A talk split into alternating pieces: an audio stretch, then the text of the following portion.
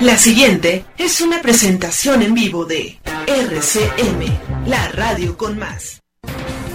RCM Radio, RCM transmisión digital estéreo, las 24 horas en alta definición. RCM, Radio. es una emisora integrante de la red latinoamericana de radios. Más de la mejor música para ti y contenidos de interés general. RCM Radio, la radio con más, con más de lo que esperas escuchar. Esta es una presentación en vivo de RCM, la radio con más.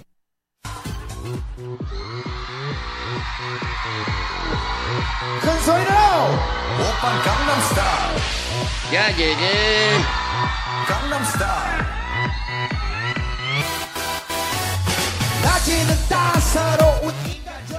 Independencia del Perú. Proceso histórico que propició la caída del virreinato del Perú y la posterior fundación del protectorado del Perú, antecesor de la República del Perú. La independencia del Perú fue un capítulo importante en las guerras de independencia hispanoamericanas.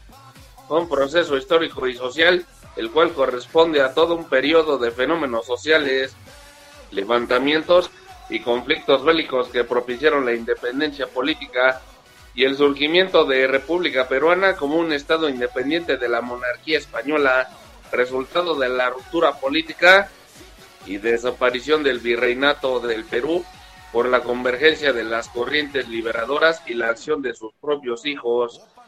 Y bueno, pues los antecedentes más remotos de un afán de independencia se pueden encontrar desde la misma creación del virreinato del Perú hasta bien entrado del siglo XVIII. A lo largo de estas épocas se sucedieron múltiples movimientos y manifestaciones contra la dominación colonial algunos de las cuales devinieron en auténticas rebeliones, pero la aplicación de las reformas borbónicas incrementó la desazón y la inconformidad. Tuvo su estallido en la rebelión de Tupac Amaru II, que no fue la primera ni la última, pero sí la más importante ocurrida y que terminó en una violenta represión por parte de las autoridades virreinales. Aunque permaneció latente el descontento entre la población, por primera vez la documentos coloniales usaron el término insurgentes y un movimiento proclamó la abolición de la esclavitud en el Perú. Pero se discute si la finalidad de esta rebelión era una verdadera revolución del orden social colonial o tenía como objetivo la emancipación. A principios del siglo XIX se produce la invasión francesa a España. Los reyes españoles Carlos IV y su hijo Fernando VII fueron secuestrados por el emperador francés Napoleón Bonaparte y abdicaron al trono a su favor, quien se dio la corona a su hermano José Bonaparte.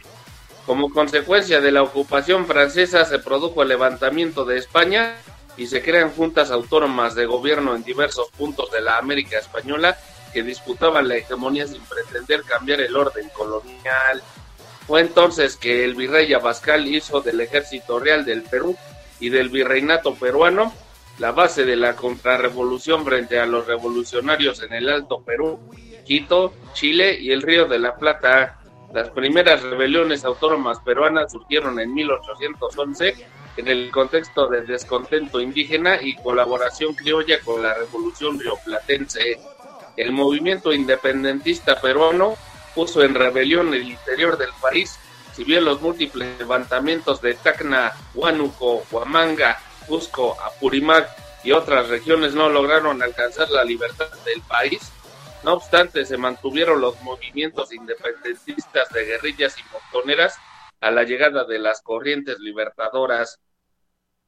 En 1820, la rebelión de la Grande Expedición de Ultramar hizo desaparecer la amenaza de invasión del Río de la Plata y Venezuela y posibilitó la llegada al Perú de las corrientes libertadoras.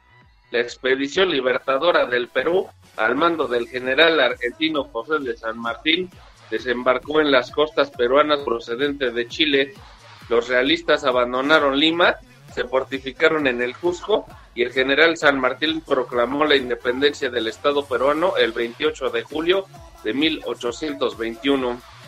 Que por cierto, eh, se están están festejando sus 201 años de Perú independiente, a pesar de que hoy es primero de agosto. Bajo su protectorado se formó el primer Congreso Constituyente del país. La Guerra de Mainas consigue liberar el oriente peruano en 1822. Con el estancamiento del conflicto y la decepcionante entrevista de Guayaquil con el libertador Simón Bolívar, San Martín se ve obligado a retirarse del Perú. La joven república sostenía una guerra de resultado incierto contra los reductos realistas en el interior del país y esta situación propicia la llegada al Perú de la corriente libertadora del norte y de Simón Bolívar, que se pone al frente del Ejército Unido Libertador del Perú. Finalmente, en 1824, la rebelión del Alto Perú quiebra el bastión de la Sierra tuvieron lugar las batallas de Junín y Ayacucho, que culminaron con la capitulación del ejército realista y el fin del virreinato de Perú. Consecuente a la independencia del Perú, en abril de 1825 concluye la campaña de Sucre en el Alto Perú y en noviembre de ese mismo año México consigue la capitulación del castillo español de San Juan de Ulúa en Veracruz. Por último, en enero de 1826 caen los reductos españoles del Callao y Chiloé. Una década más tarde, España renuncia en 1836 a todos sus dominios continentales americanos. Los resultados de la independencia fueron muy variados. En lo político se cortó la dependencia de España, en lo económico se mantuvo la dependencia de Europa y en lo social se despojó de tierras a indígenas, se asentó más bien el despojo de tierras a indígenas se acentuó en la era republicana. El empleado doméstico indígena fue tratado de forma inhumana, incluso en las primeras décadas del siglo XX. Esta población consiguió la ciudadanía en el mismo nacimiento de la República, el 27 de agosto de 1821. Sin embargo, aún en pleno siglo, siglo XXI, se sigue construyendo una sociedad genuinamente democrática donde sea posible la plena garantía y el respeto de los derechos humanos. Aplausos, por favor.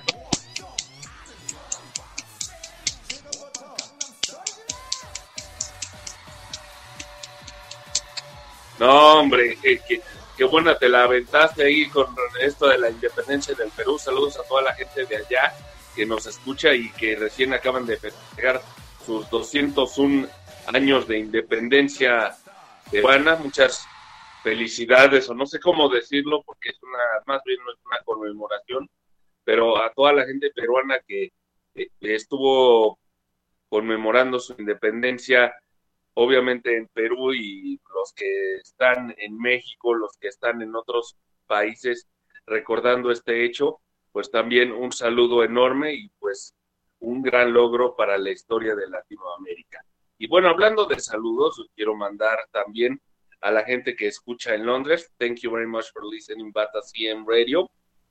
Y también a Amada López en Guadalajara. Muchas gracias, te mando un beso enorme. Y pues gracias por escuchar Bata CM Radio. Yo soy Marco Antonio Argueta. Roxana Farmer está a cargo de la producción.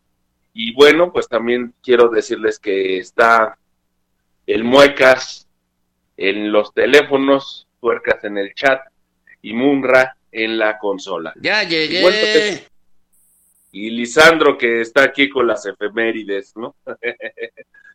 recordándonos la independencia de Perú y sobre todo volviendo a reiterar un saludo a la gente peruana que está recordando este hecho histórico importante eh, dentro de su cultura y la cultura latinoamericana y la cultura mundial. Bueno, pues ahora sí, a lo que te truje chencha, señores. Y bueno, vamos a empezar acá con los chismesotes. Bueno, dice Renaissance o Renaissance, el nuevo disco de Beyoncé, que hace homenaje al funk, al soul y al house. Así es, dice la famosa cantante Beyoncé, sorprendió al mundo con el lanzamiento de su séptimo álbum Renaissance, el cual es un homenaje al funk, soul, house y música disco, además de ser una invitación a la pista de baile que pinta para hacer el lanzamiento musical del año. Renaissance llega seis años después de Lemonade. El disco cuenta con 16 canciones en las que rinde tributo a Donna Summer, el padre de la música disco Giorgio Moroder, o al mismísimo James Brown. La cantante ya había adelantado el sencillo Break My Soul, un título que recuerda la música electrónica baile de los años 90 y rinde un homenaje a los artistas y a las comunidades eh, afroamericanas, queer y populares que dieron forma a este género musical en Chicago de los años 80. Y bueno, con canciones bailables, eh, Renaissance también tiene otras como Coffee o Virgo's Groove, literalmente un himno al sexo y al amor. El álbum concluye con un Summer Renaissance que retoma el éxito de Donna Summer, I Feel Love. Es innegable que la potente voz de Beyoncé destaca en Renaissance, pero lo que transmite es el llamado urgente a la pista de baile, con homenajes a los pioneros del funk, soul, house y música disco. Entre las colaboraciones del álbum figuran Neil Rogers, Skrillex, Grace Jones y por supuesto su marido, el rapero y empresario Jay-Z con el que forma una de las parejas más glamurosas e influyentes de la cultura pop. Beyoncé anunció que Renaissance es el primer capítulo de un proyecto de tres. Así es, Renaissance, el disco de Beyoncé que ha hecho durante la pandemia. Dice Beyoncé que reveló el, que el disco Renaissance fue creado durante la pandemia y fue una forma de sentirse libre durante el confinamiento y celebrar la vida. Hacer este álbum me, permite, dice Beyoncé, hacer este álbum me permitió soñar y evadirme durante un periodo aterrador para el mundo. Me permitió sentirme libre y aventurera en una época en la que casi nada se movía. Beyoncé, que está a punto de cumplir 41 años, o 31 como dicen por ahí en otros medios, dijo que el disco es una especie de lugar, gritar, relajarse y sentirse libre. bueno, señoras y señores, basta de tanto palabrerío y vamos al primer bloque musical a cargo de nuestra DJ y productora Roxana Farmer. Vamos a tener un duelo de Colombia contra México. ¿Quién ganará? Ustedes, público querido, son los que deciden. Vamos a la música. Están en Bata CM Radio a través de RCM, la radio con más. Shakira y Talía son las encargadas de este bloque y pues no se desconecten que ahorita regresamos.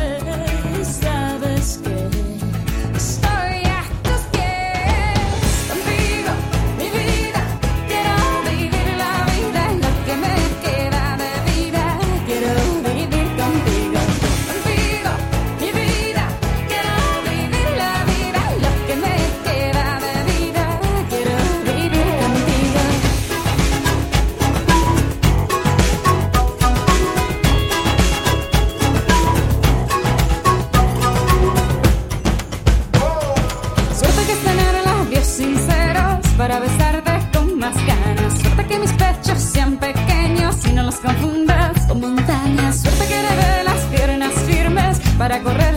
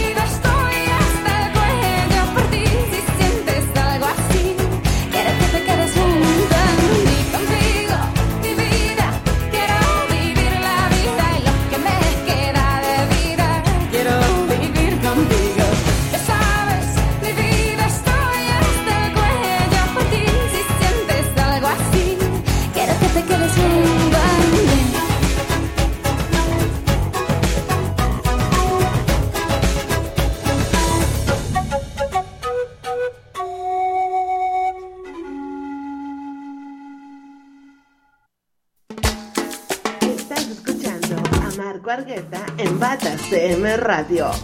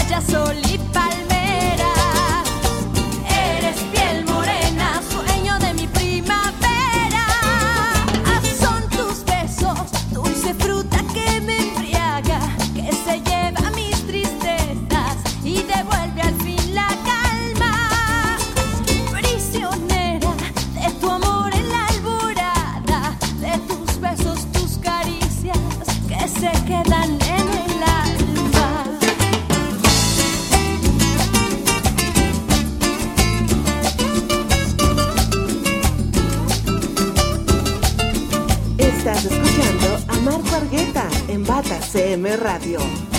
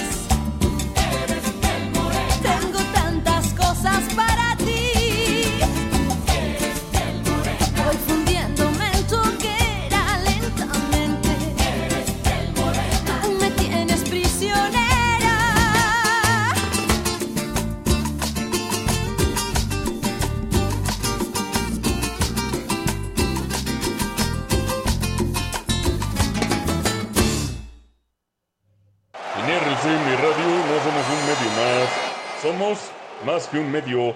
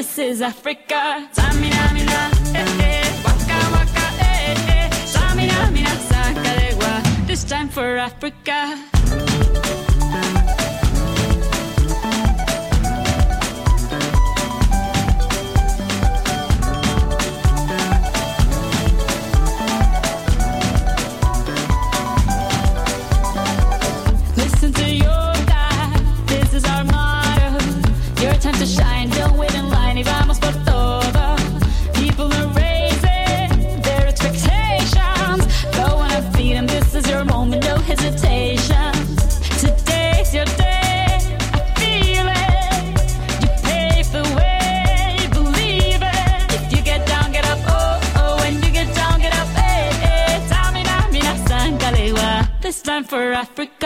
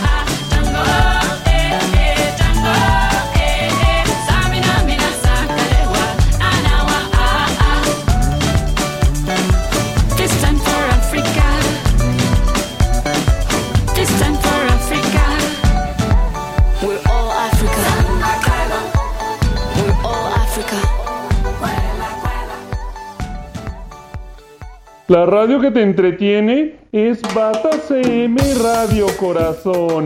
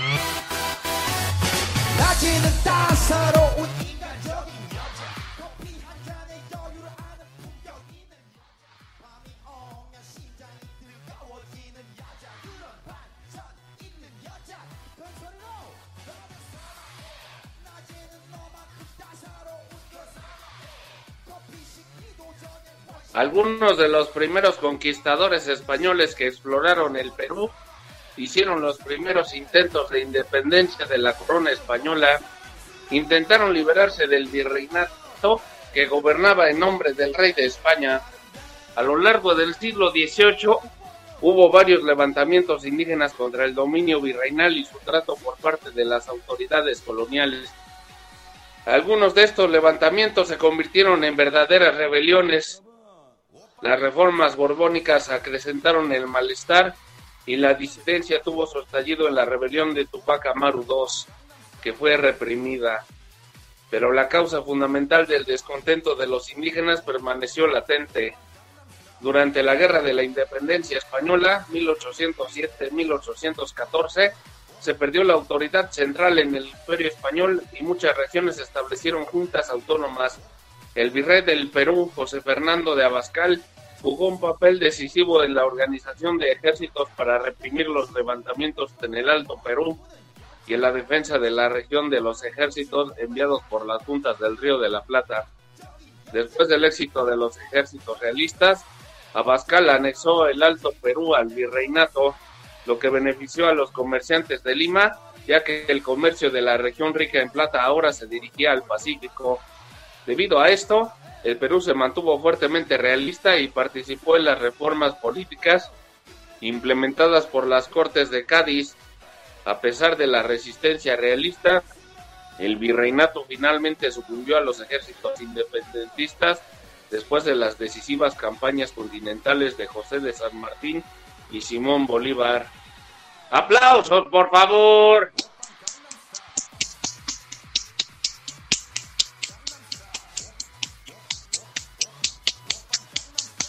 Excelente, buenas efemérides, señor Lisandro, y pues gracias por su colaboración aquí en Bata CM Radio a través de RCM, la radio con más. Yo soy y sigo siendo Marco Antonio Argueta, Roxana Farmer en la producción, el Tuercas en el chat, Muecas en los teléfonos y Mumra en la consola. Y bueno, acabamos de escuchar a Thalía con Amor a la Mexicana, a Shakira con Waka Waka, This Time for Africa, a Thalía con Piel Morena y a Shakira con Suerte o Whenever, Wherever. Shakira contra Thalía aquí en Bata CM Radio a través de RCM, la radio con más.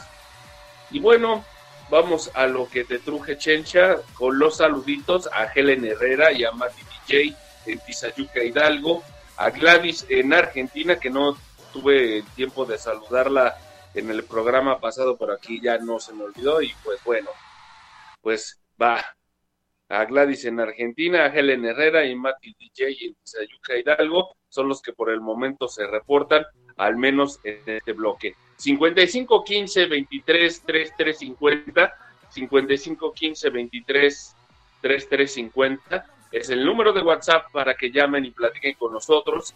Ya saben que desde un saludo hasta una mentada de madre son pero sí bienvenidas en este espacio radiofónico por internet.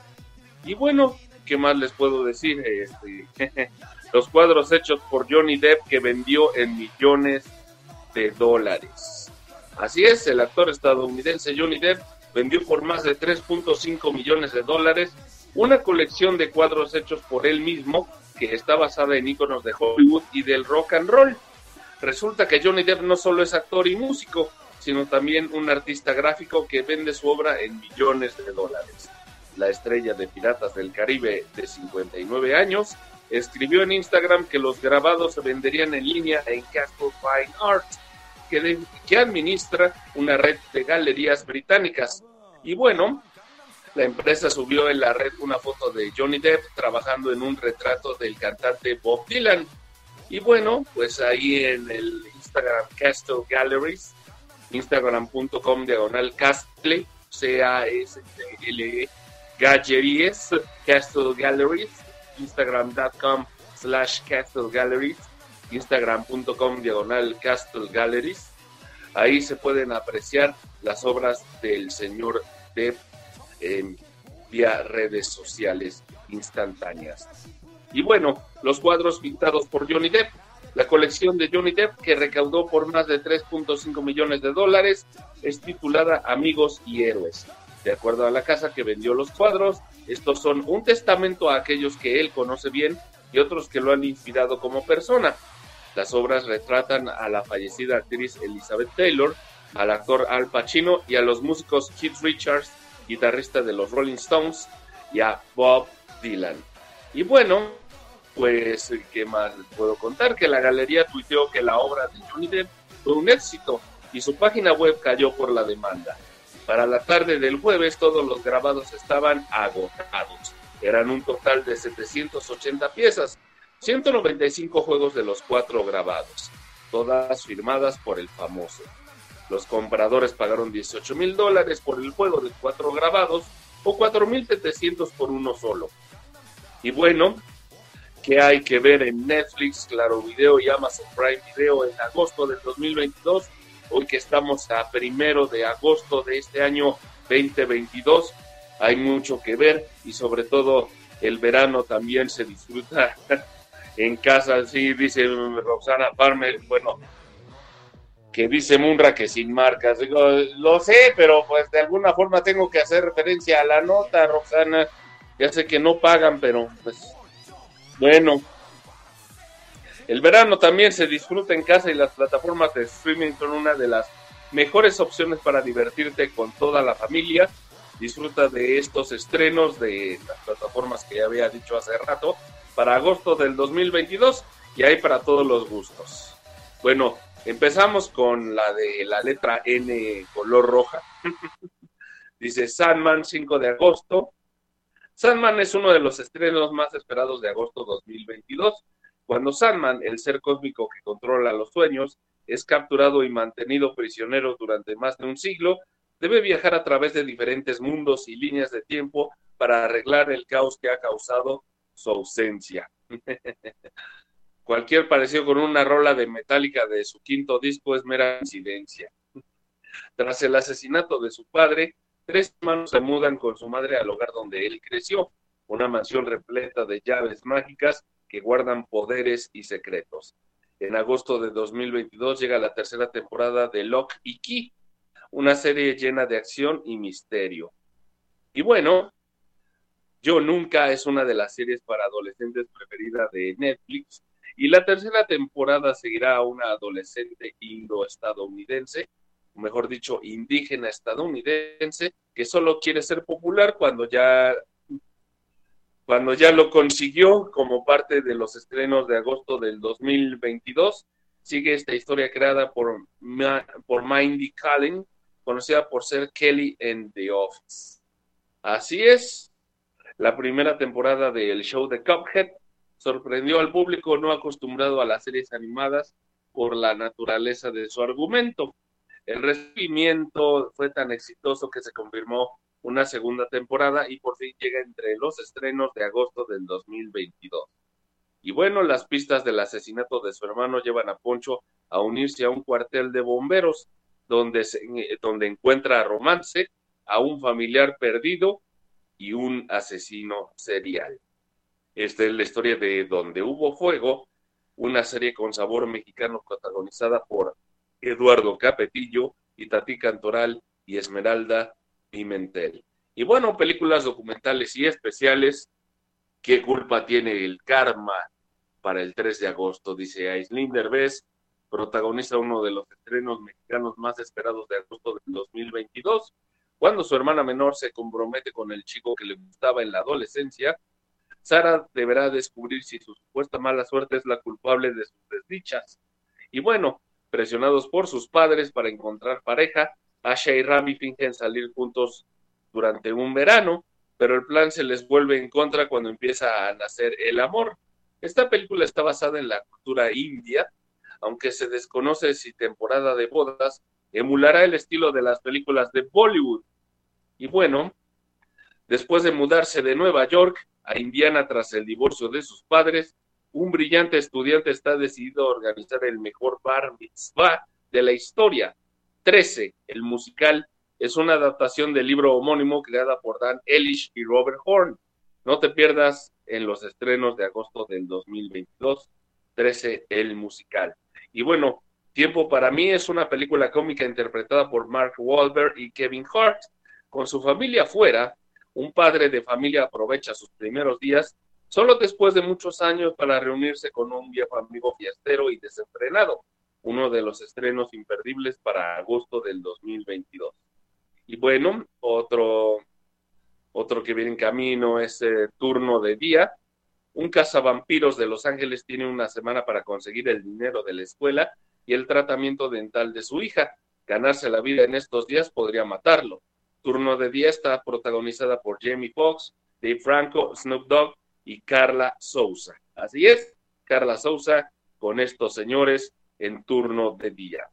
Y bueno, otros estrenos de Netflix en agosto del 2022, la serie Ecos, Cleo, Alma, Mo, School Tales, la serie, que esta se estrena el 10 de agosto, y Oli está perdido, que se estrena el 24 de agosto, Mo el 24 también, y lo que es Ecos, Cleo y Alma, como ya había dicho, se estrenan, en, ah, se estrenan las tres el 19 de agosto.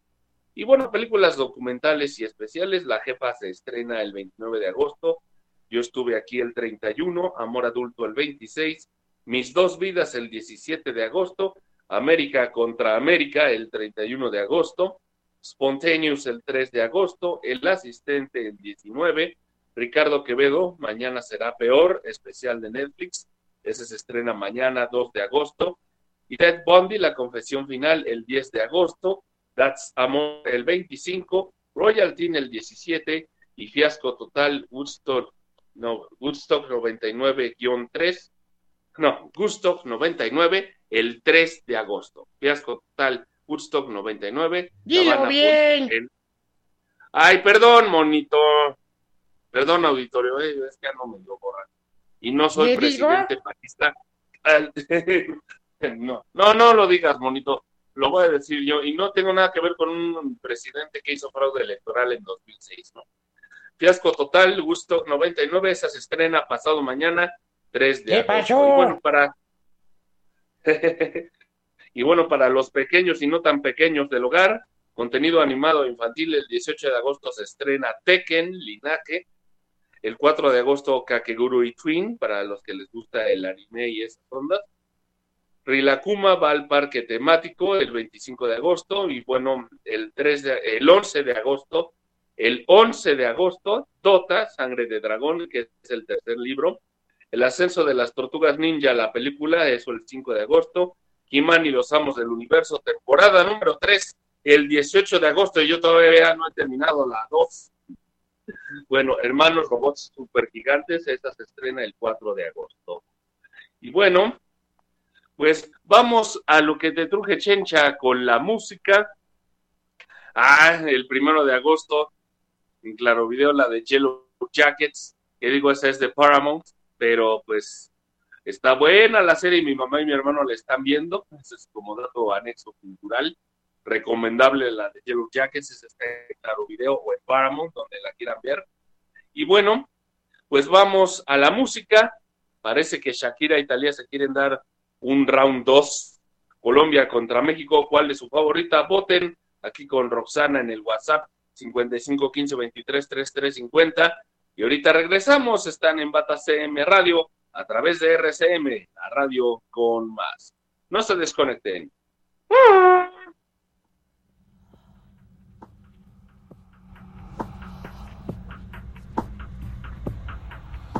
Aquí vamos con más música.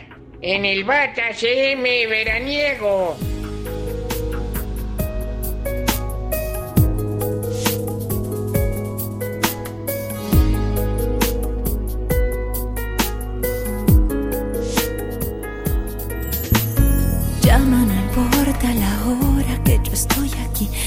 las cuatro paredes de mi habitación y es importante al menos decirte que esto de tu ausencia duele y no sabes cuánto. Ven, aparece tan solo, comunícate que cada hora es un golpe de desolación. Es demasiado aburrido no estar a tu lado.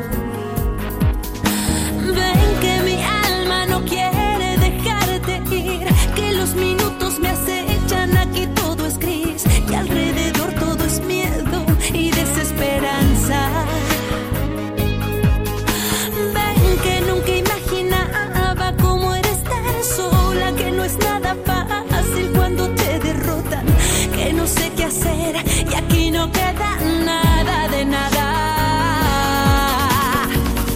No me enseñaste cómo estar sin ti.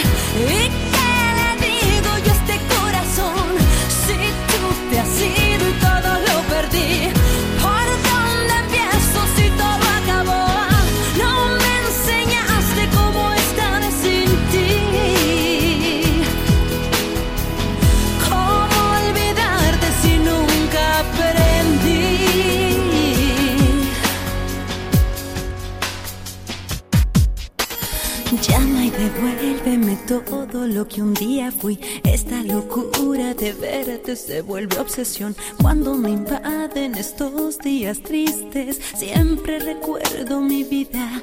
Yo como te amo. Ven que mi cuerpo la pasa extrañándote, que mis sentidos se encuentran fuera de control. Es demasiado aburrido no estar a tu lado.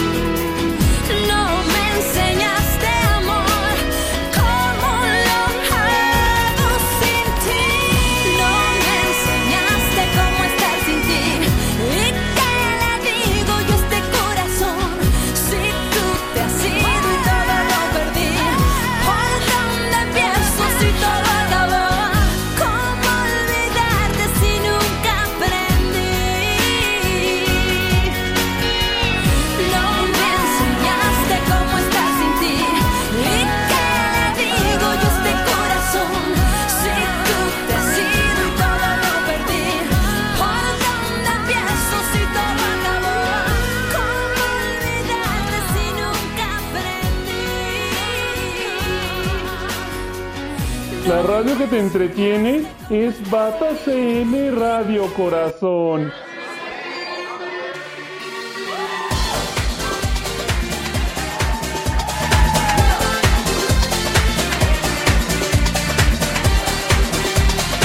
RCN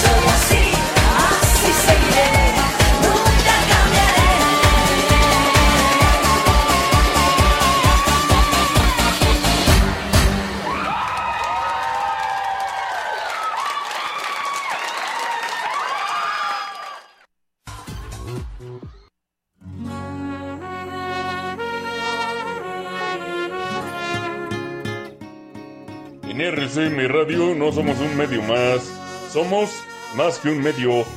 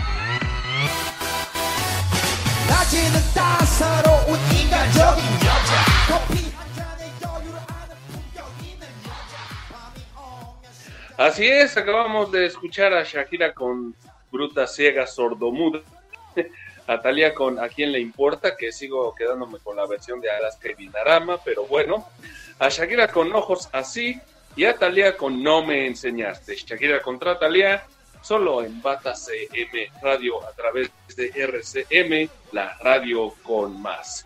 Vamos a un corte y regresamos en menos de lo que canta un gallo. No te vayas, esto es Bata CM Radio. 지금부터 갈 때까지 가볼게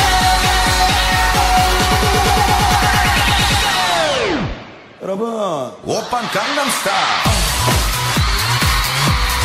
강남스타일. 오오 오 오 오빤 강남스타일 RCM Radio, RCM Transmisión digital estéreo, las 24 horas en alta definición. RCM, Radio. es una emisora integrante de la red latinoamericana de radios. Más de la mejor música para ti y contenidos de interés general. RCM Radio, la radio con más, con más de lo que esperas escuchar. Hola a todos, yo soy Isaac y esta es una nueva sección llamada Flash, la cápsula informativa que te da temas interesantes en un Flash. ¿Se imaginan ustedes cuál podría ser el mejor trabajo del mundo? Posiblemente Tommy Lunch tenga el mejor trabajo de todo el mundo. Él se dedica a probar los toboganes para verificar que sean divertidos y seguros. Gana un aproximado de 25 mil dólares mensuales. Por divertirse un rato yo también quiero. ¿Sabían ustedes que los griegos creían que los diamantes eran fragmentos de estrellas que habían caído en la Tierra? Tan alejados de la realidad no estaban. Díganos, ¿están pasando un mal día? Pues escuchen esta historia. En 1937, Sam Bart, el portero de un equipo, pasó 15 minutos en su arco sin saber que el partido se había suspendido por mucha niebla. Su equipo y el equipo contrario fueron por él. Y una vez de que la niebla pasó y también el partido, lo llevaron a comer algo para disculparse por no haberse dado cuenta de que no estaba con ellos. Recuerden que los momentos malos solamente pasan un momento, pero después pueden cambiar por algo mucho mejor. Y pueden mejorar si siguen escuchando un poco más de RCM Radio. Nos seguimos escuchando. Bye. La radio que te gusta es RCM Radio. La pandemia del COVID-19 es la gran crisis global de salud de este siglo. Las personas infectadas aumentan cada día y también el número de muertes. Sé consciente y responsable. Lavarte las manos es protegerte y proteger a los demás. Cumple la cuarentena, quédate en casa. Me cuido, te cuido, nos cuidamos entre todos. ¿Te gustaría conducir tu propio programa de radio con nosotros?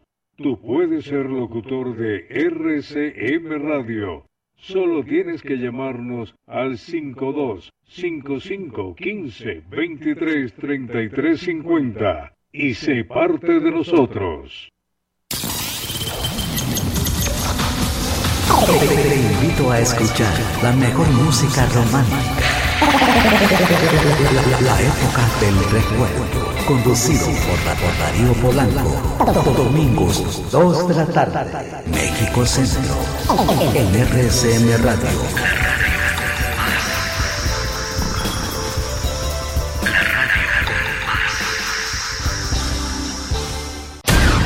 RCM. Radio con más. RCM. Radio con más.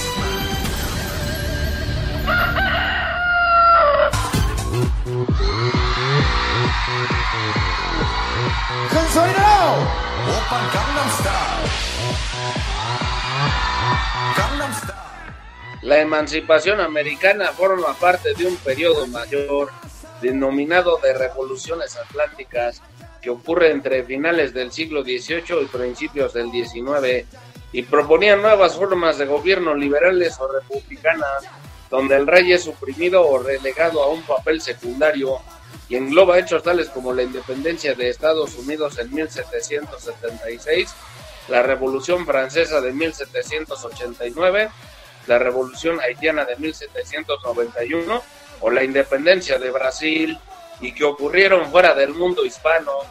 El principal detonante de la independencia hispanoamericana fue la invasión napoleónica a España de 1808 y el descabezamiento de la monarquía española mediante las aplicaciones de Bayona.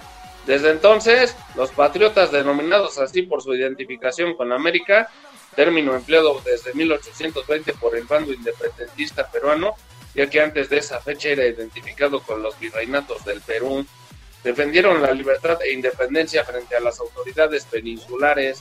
Según la retroversión de la soberanía, los reinos americanos eran posesiones del rey de España, independientes de otros reinos de España, si bien todos formaban una misma corona, que ahora había caído de forma ilegítima en manos de los Bonaparte, pero el establecimiento de las Cortes de Cádiz, de un imperio unitario de hegemonía peninsular en ambos hemisferios, como el Estatuto de Bayona, fue un punto de quiebre las, con las juntas americanas que pedían el autogobierno. Entonces se las declaró en rebeldía y propició la aparición de las primeras declaraciones de independencia y el comienzo del conflicto armado. Tras la derrota de Napoleón, el Tratado de Valenciennes reconoció a Fernando VII rey de España y como rey efectivo rechazó la constitución española de 1812 por considerarla una constitución republicana contraria al antiguo régimen.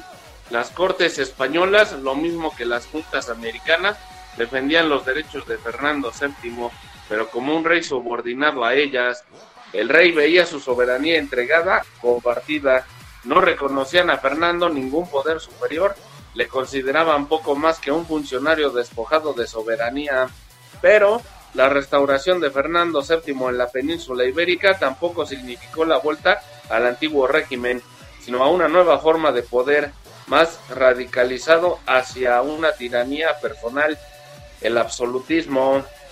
En España, a través de un golpe de Estado, el manifiesto de los persas, Fernando declaró estos decretos nulos y de ningún efecto se borró todo rastro de liberalismo, se persiguió y exilió a los liberales españoles mientras volvían los afrancesados bonapartistas favorables al poder establecido.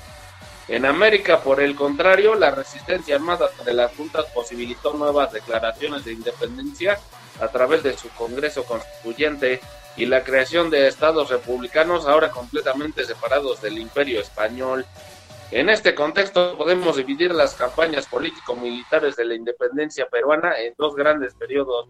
La primera fase, de 1811 a 1818, de los levantamientos autónomos, en la que se desarrollan una serie de conspiraciones y rebeliones que dan comienzo a la lucha por la libertad del Perú. La segunda fase, 1820 y 1824, de las corrientes libertadoras de América, es la fase que comienza con la llegada de la expedición libertadora de José de San Martín, corriente libertadora del sur, y posteriormente por la de Simón Bolívar, corriente libertadora del norte, que concluye con las victorias en los campos de Junín y Ayacucho, y en la que se alcanza la derrota de las fuerzas virreinales y la consolidación de la independencia del Perú. ¡Aplausos, por favor!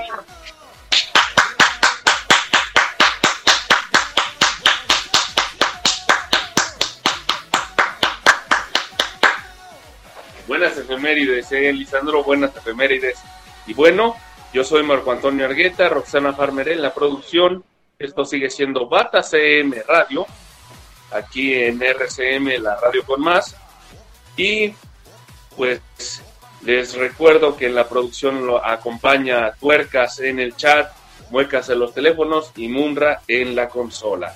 Bueno, vamos a mandar unos saluditos. Dice saludos a Solecito que dice que le mande saludos Lisandro y que si se pone unos taquitos y que es fan de Lisandro y Benjamo. También a Saulo Lizardi que escucha el programa mientras trabaja. Saludos señor Lizardi, saludos Solecito. Muchas gracias por escuchar eh, el programa y como dice la conejita, sol, sol, sol, sol, sol, solecito. Luego ya les pongo la canción así en, en otro programa. Pero bueno, También saludos a Leti, a Fidel y Orlando en la COBE, esto en la Ciudad de México. Y bueno, también saludos a Alex en Mazatlán y a Ricardo Colín en la Ciudad de México. bueno, y pues, eh, Lisandro, no te cotices y mándale saludos a Solecito. Sol, sol, sol, sol, sol, sol, sol. Sol, sol, sol, sol, sol. Sol, sol. Sol, sol, sol, sol, sol. Solecito. Saluditos, Solecito, donde quiera que estés. Gracias por escucharme. Y sí, te mando tus tacos. Ahí me dices de qué los quieres. Tengo de tripa, de suadero, longaniza campechana. Y ahí digo mis contactos del puesto que te los manden. Ahí me mandan la dirección con Roxana, ¿no? Porfas. Bueno. Y Benji, por favor. Benjamo, ahora sí puedes hablar. Vaya, hasta que puedo hablar, me lleva el demonio, me, siempre se come el tiempo. Y bueno, ¿Qué saludos? Solecito. ¿Qué? ¿Qué quiere, Lisandro? Ya. Pasó tu turno, ¿no? Saludos, Solecito, gracias por escucharme, te mando un besote de este humilde hocico a tu cachetito. Sí, Solecito, ¿me oyes? Qué bueno. Bueno, te mando un besito. Ya cállate, Benji. Cállame, baboso y envidioso. Bueno, ya en lo que se pelean estos señores, yo voy a decir aquí mi nota, que trata del Día Mundial de la Alegría. Sí, así es, del Día Mundial de la Alegría, que para qué nos amargamos la vida, dígame yo, y se lo dice una persona que la amargura la conoce de pe. Dice, no te amargues. Tips para celebrar el Día Mundial de la Alegría. El Día Mundial de la Alegría se conmemora para reflexionar sobre la importancia de tener presente ese sentimiento en cada momento de la vida y poder sentir su poder transformador, por lo que esta información es útil, así que tómalo en cuenta. De seguro a ti se ocurrían muchas formas más para celebrar, pero aquí les dejo unas propuestas. Escucha una canción o un disco que te guste, realiza una actividad que te resulte divertida, regálate un helado o tu dulce favorito, haz feliz a un niño, toma unos minutos para jugar, correr o saltar de alegría. La alegría no solo se manifiesta por medio de la risa o la sonrisa. Bueno, aunque los expertos definen a la alegría como una emoción pasajera que se manifiesta por medio de la risa o la sonrisa, lo cierto es que cada persona lo manifiesta de forma diferente, incluso con saltos, aplausos y hasta bailes. Y bueno, lo que sí es cierto es que una persona alegre rinde más, está más sano y supera las dificultades. Además, una persona con alegría provoca ese sentimiento a las personas que tiene a su alrededor, por lo que ya sabes, celebra el Día Mundial de la Alegría. Y bueno, pues listos para vacacionar, señores. Hay que ver playas no aptas para nadar. Así es, así como lo ven, lo oyen, lo escuchan, hay playas que no son aptas para nadar. Eligieron un destino de playa para vacacionar este verano.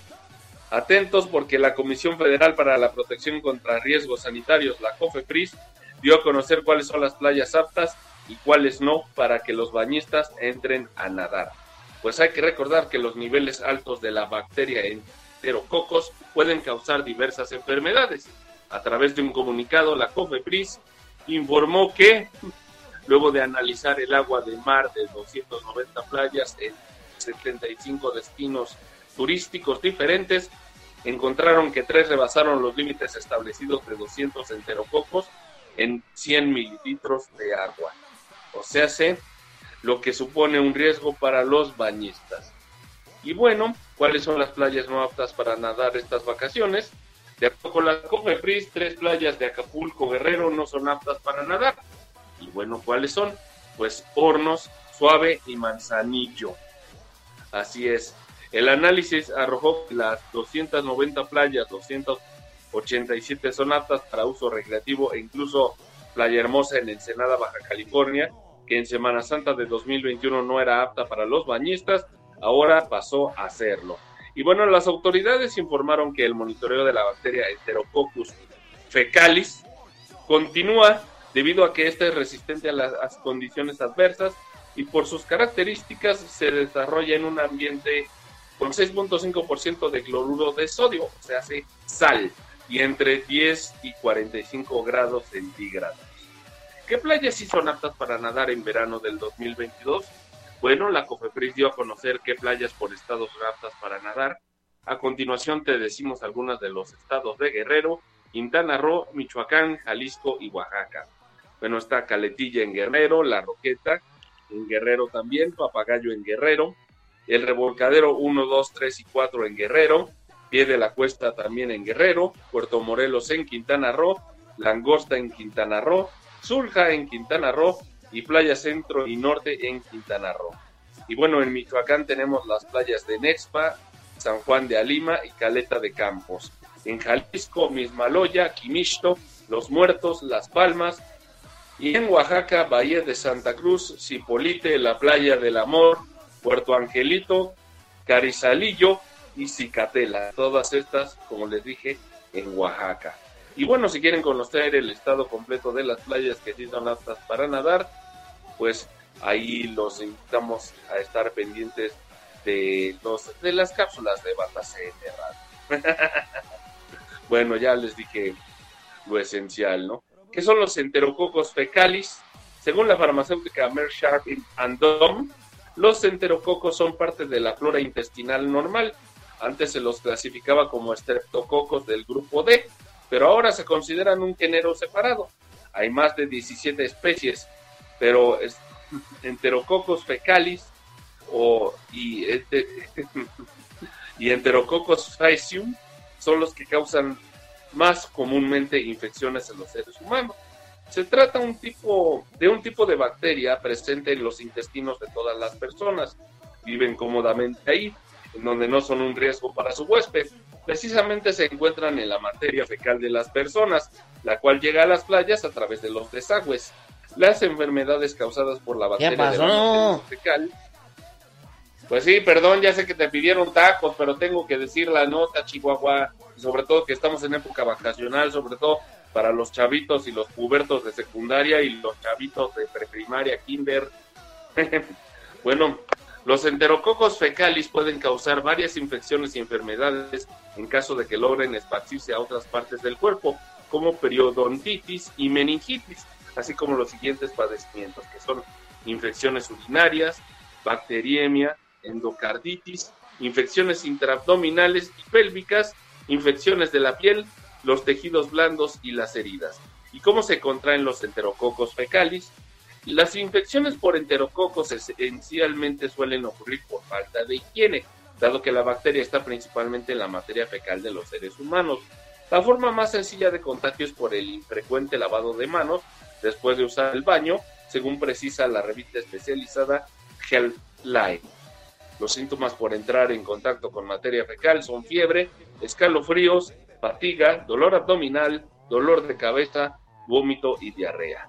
Según refieren los especialistas en la materia, en los casos severos de enterococos fecalis por posible contacto con residuos de materia fecal, también se puede presentar dificultad para respirar, rigidez en cuello y encías sangrantes.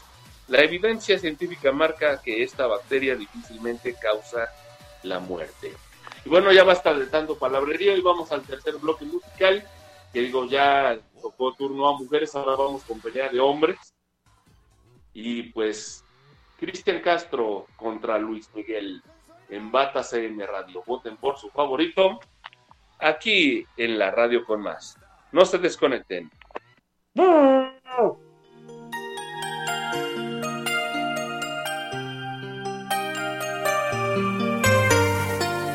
En RCM Radio no somos un medio más, somos más que un medio.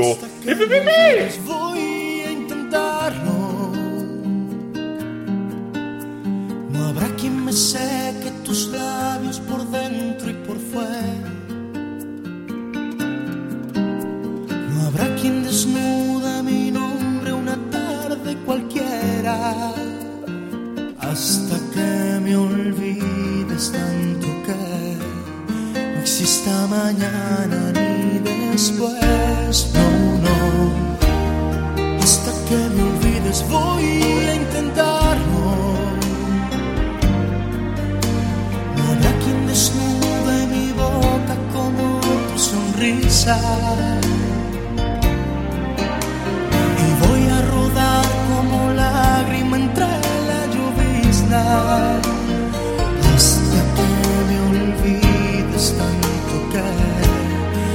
si esta mañana ni después.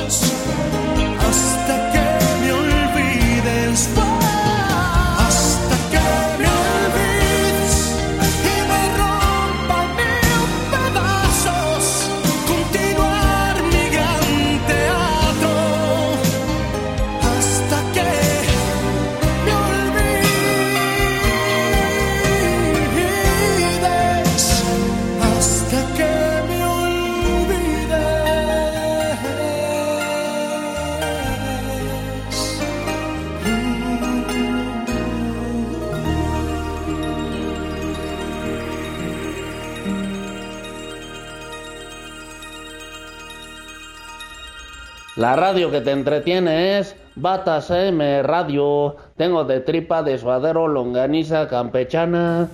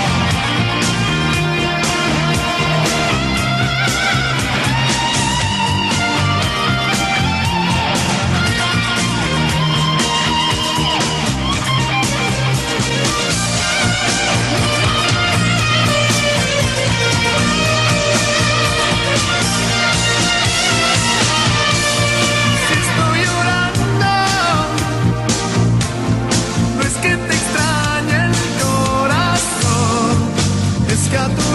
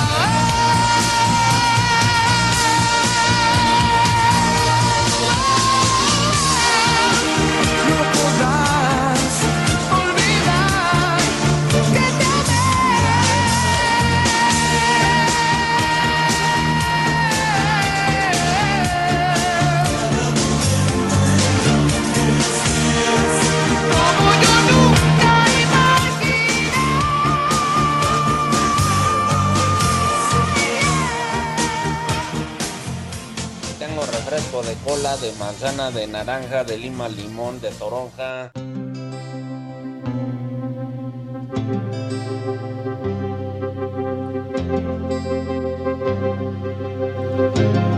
RCM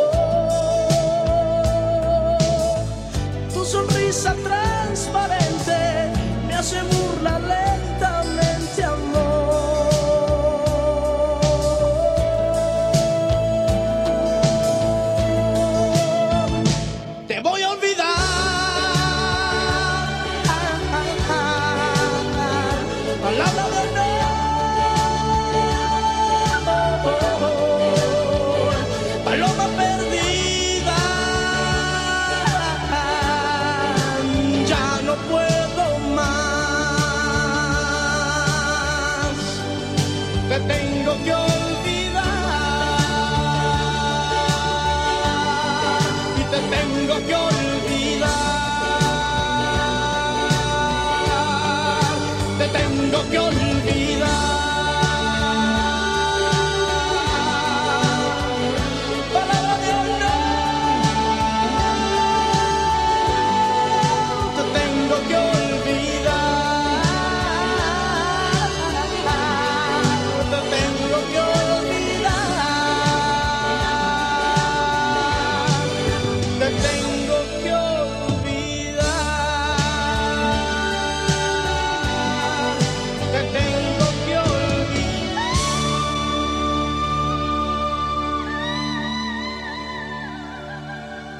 RCM Radio no somos un medio más, somos más que un medio.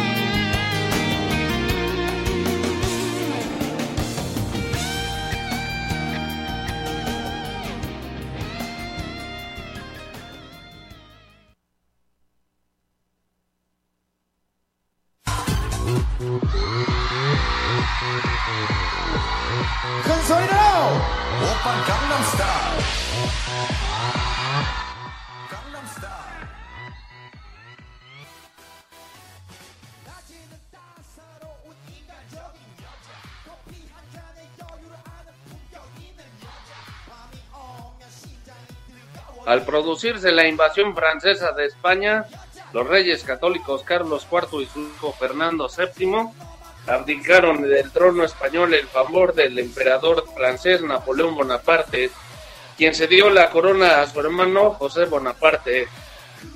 Como consecuencia de la ocupación francesa se produjo el levantamiento y la revolución de España y de toda la América española contra los franceses, pero en diversos puntos de América se crean juntas autónomas de gobierno que disputan la hegemonía del país sin pretender cambiar el orden colonial. Se convocan juntas de gobierno en Chuquisaca, La Paz y Quito. En este marco el virrey del Perú, José Fernando de Abascal, hizo del Ejército Real del Perú y del Virreinato peruano la base de la contrarrevolución frente a los avances revolucionarios en el Alto Perú, Quito, Chile y el Río de la Plata. Las primeras rebeliones autónomas peruanas se suceden a partir de estas primeras campañas de los ejércitos convencionales en un contexto peruano de descontexto social del indígena y de colaboración criolla con la revolución rioplatense, pero la guerra irregular desarrollada en el Perú no consiguió alcanzar la libertad del país. Tacna y las expediciones rioplatenses al Alto Perú. Los patriotas peruanos, conocedores del avance de los ejércitos rioplatenses en el Alto Perú, actual Bolivia, organizaron en Tacna un movimiento libertario contra el virrey José Fernando de Abascal el 20 de junio de 1811, día de la batalla de Huaquí, en donde las tropas realistas al mando del general José Manuel de Goyeneche vencieron a los independentistas rioplatenses. Los patriotas, dirigidos por Francisco Antonio de Tesla, asaltaron los dos cuarteles militares realistas de Tacna, proclamando a Cela, comandante militar de la plaza, a Gravino Gavino Barrios como coronel de milicias de infantería y al curaca Toribio Ara como comandante de la división de caballería. El día 25 de junio se supo en Tacna de la derrota de los patriotas rioplatenses en Huaki. Aprovechando el desconcierto provocado por la noticia, los realistas des- desmontaron el movimiento y tomaron preso a Francisco Antonio de Cela, a quien llevaron a Lima, donde fue condenado a cadena perpetua en la cárcel de Chagres, Panamá, donde falleció en 1819 a los 50 años de edad. El general argentino Manuel Belgrano reorganizó las tropas rioplatenses derrotadas en la batalla de Huaki el 24 de septiembre de 1812. Se enfrentó a las tropas comandadas por el general Pío Tristán, las venció y detuvo el avance del ejército realista sobre Tucumán. Más tarde obtuvo otra victoria en la batalla de Salta, por lo que Pío Tristán capituló el 20 de febrero de 1813 con lo cual el ejército argentino volvió a emprender otra ofensiva y ocupó nuevamente el Alto Perú.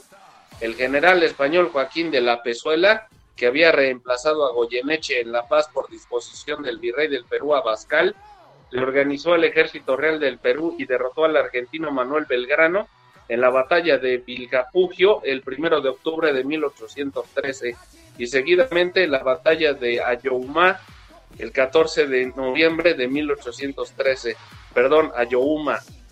El tagneño Juan Francisco Bailardelli fue emisario de Belgrano en las coordinaciones que el general argentino pretendió establecer en Perú. Junto a Juan Francisco Bailardelli, su hermano Enrique Bailardelli conspiraba en Tacna y Julián Peñaranda lo hacía en Tarapacá. Enrique recibió sus instrucciones de Belgrano en Puno. El plan consistía en concertar el alzamiento de todo el sur del Perú bajo el liderazgo de Enrique Pailardelli. Los patriotas tacneños, el 3 de octubre de 1813, se apoderaron de los cuarteles tacneños y apresaron al gobernador realista de la provincia. El intendente de Arequipa, José Gabriel Moscoso, enterado de los acontecimientos, envió una milicia realista al mando de José García de Santiago. Se produjo el combate de Camiara el 13 de octubre, donde fueron derrotados los patriotas de Pailardelli, que se replegaron a Tacna. A los pocos días se supo de la derrota de Belgrano y a los patriotas se volvieron a dispersar. Enrique Pailardelli y unos cuantos seguidores huyeron hacia el Alto Perú el 3 de noviembre de 1813, mientras que Tacna fue retomada por los realistas.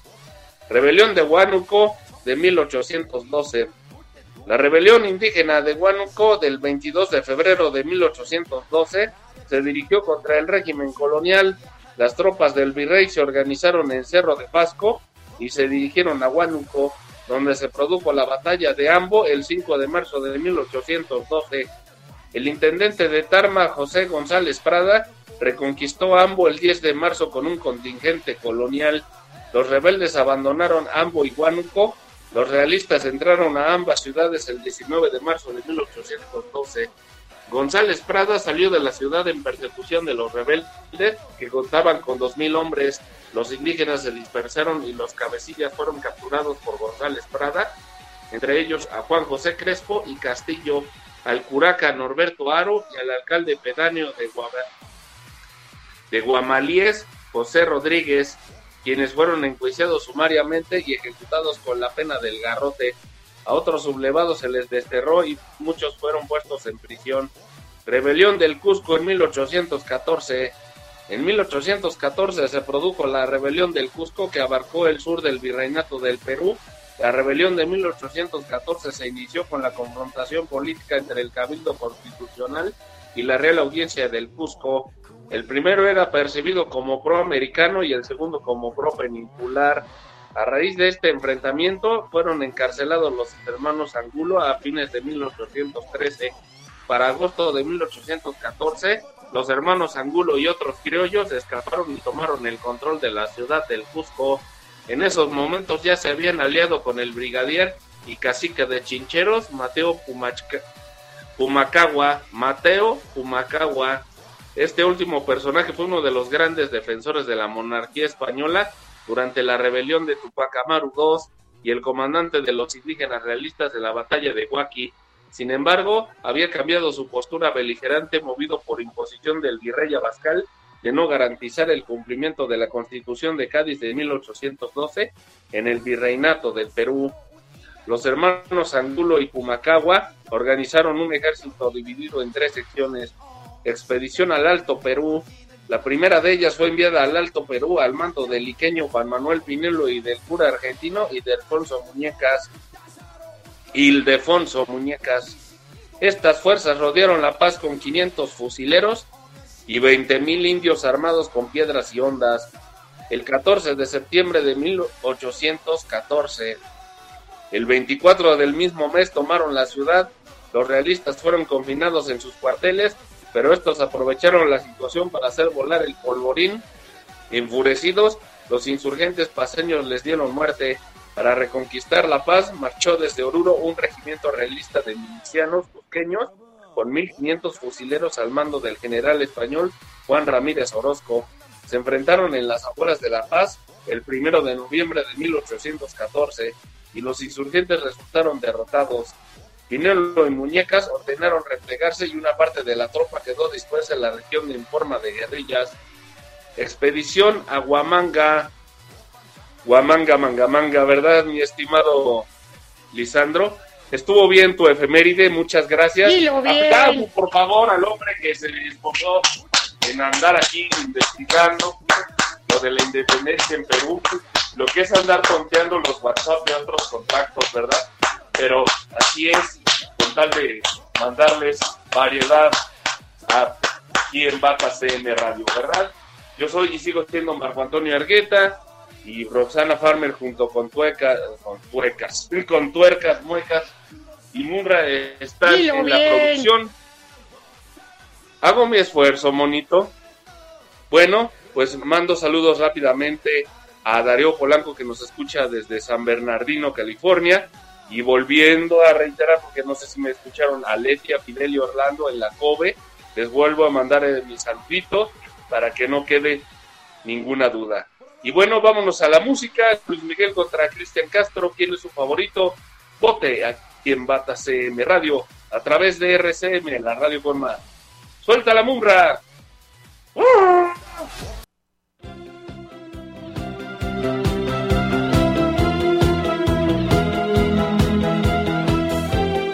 La radio que te entretiene es Bata CM Radio Corazón.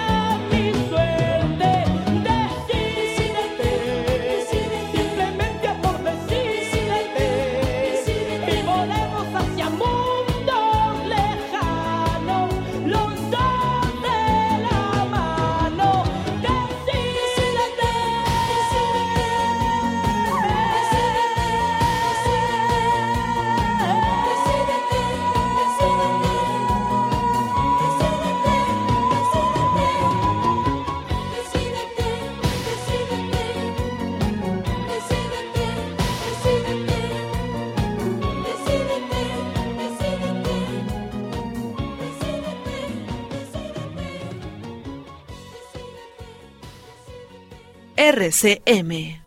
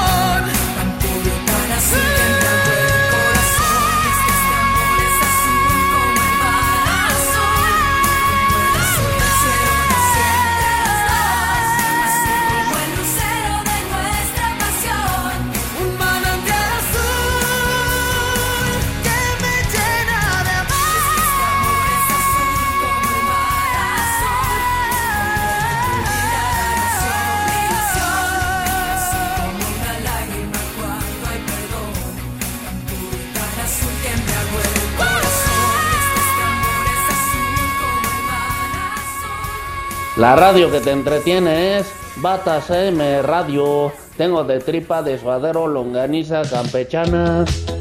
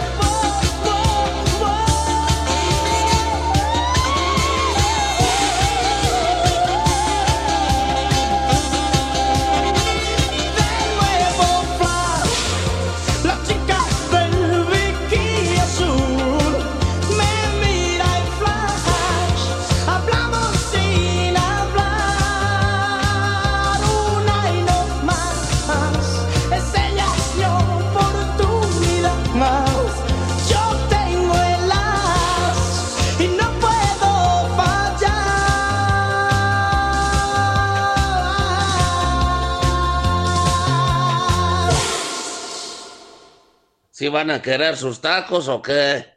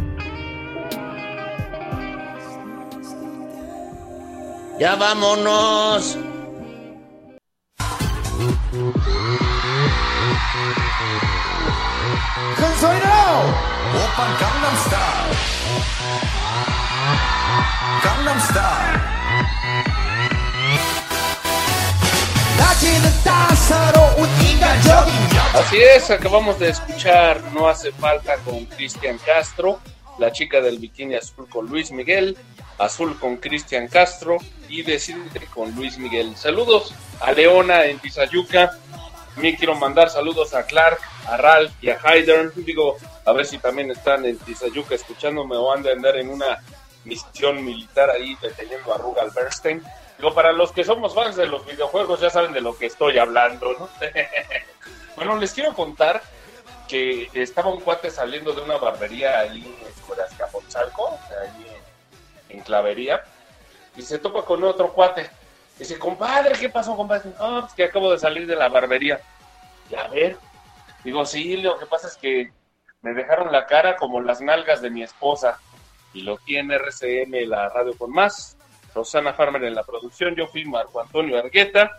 Y bueno, pues nada más les quiero decir que se quedan en la programación actual de rcmradio.com. Están, siguen y seguirán Ari.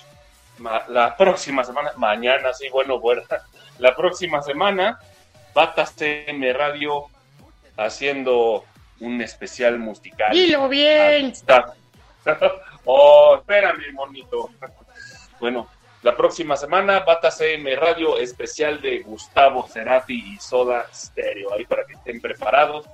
Y pues bueno, pues hasta la bye bye, señores. Sigan en RCN, la radio con más. Ya vámonos. 그